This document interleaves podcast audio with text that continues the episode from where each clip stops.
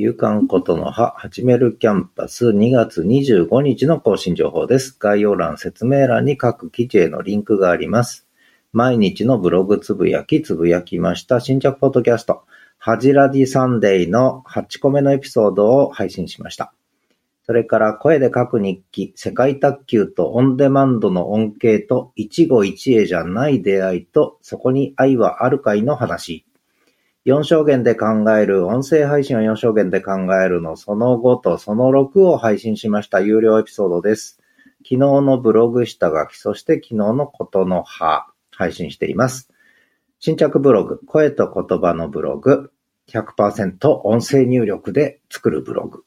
ラジオ、昭和の香り漂うはじらじサンデーと新着ポッドキャストを配信しています。以上、夕刊ことの葉でした。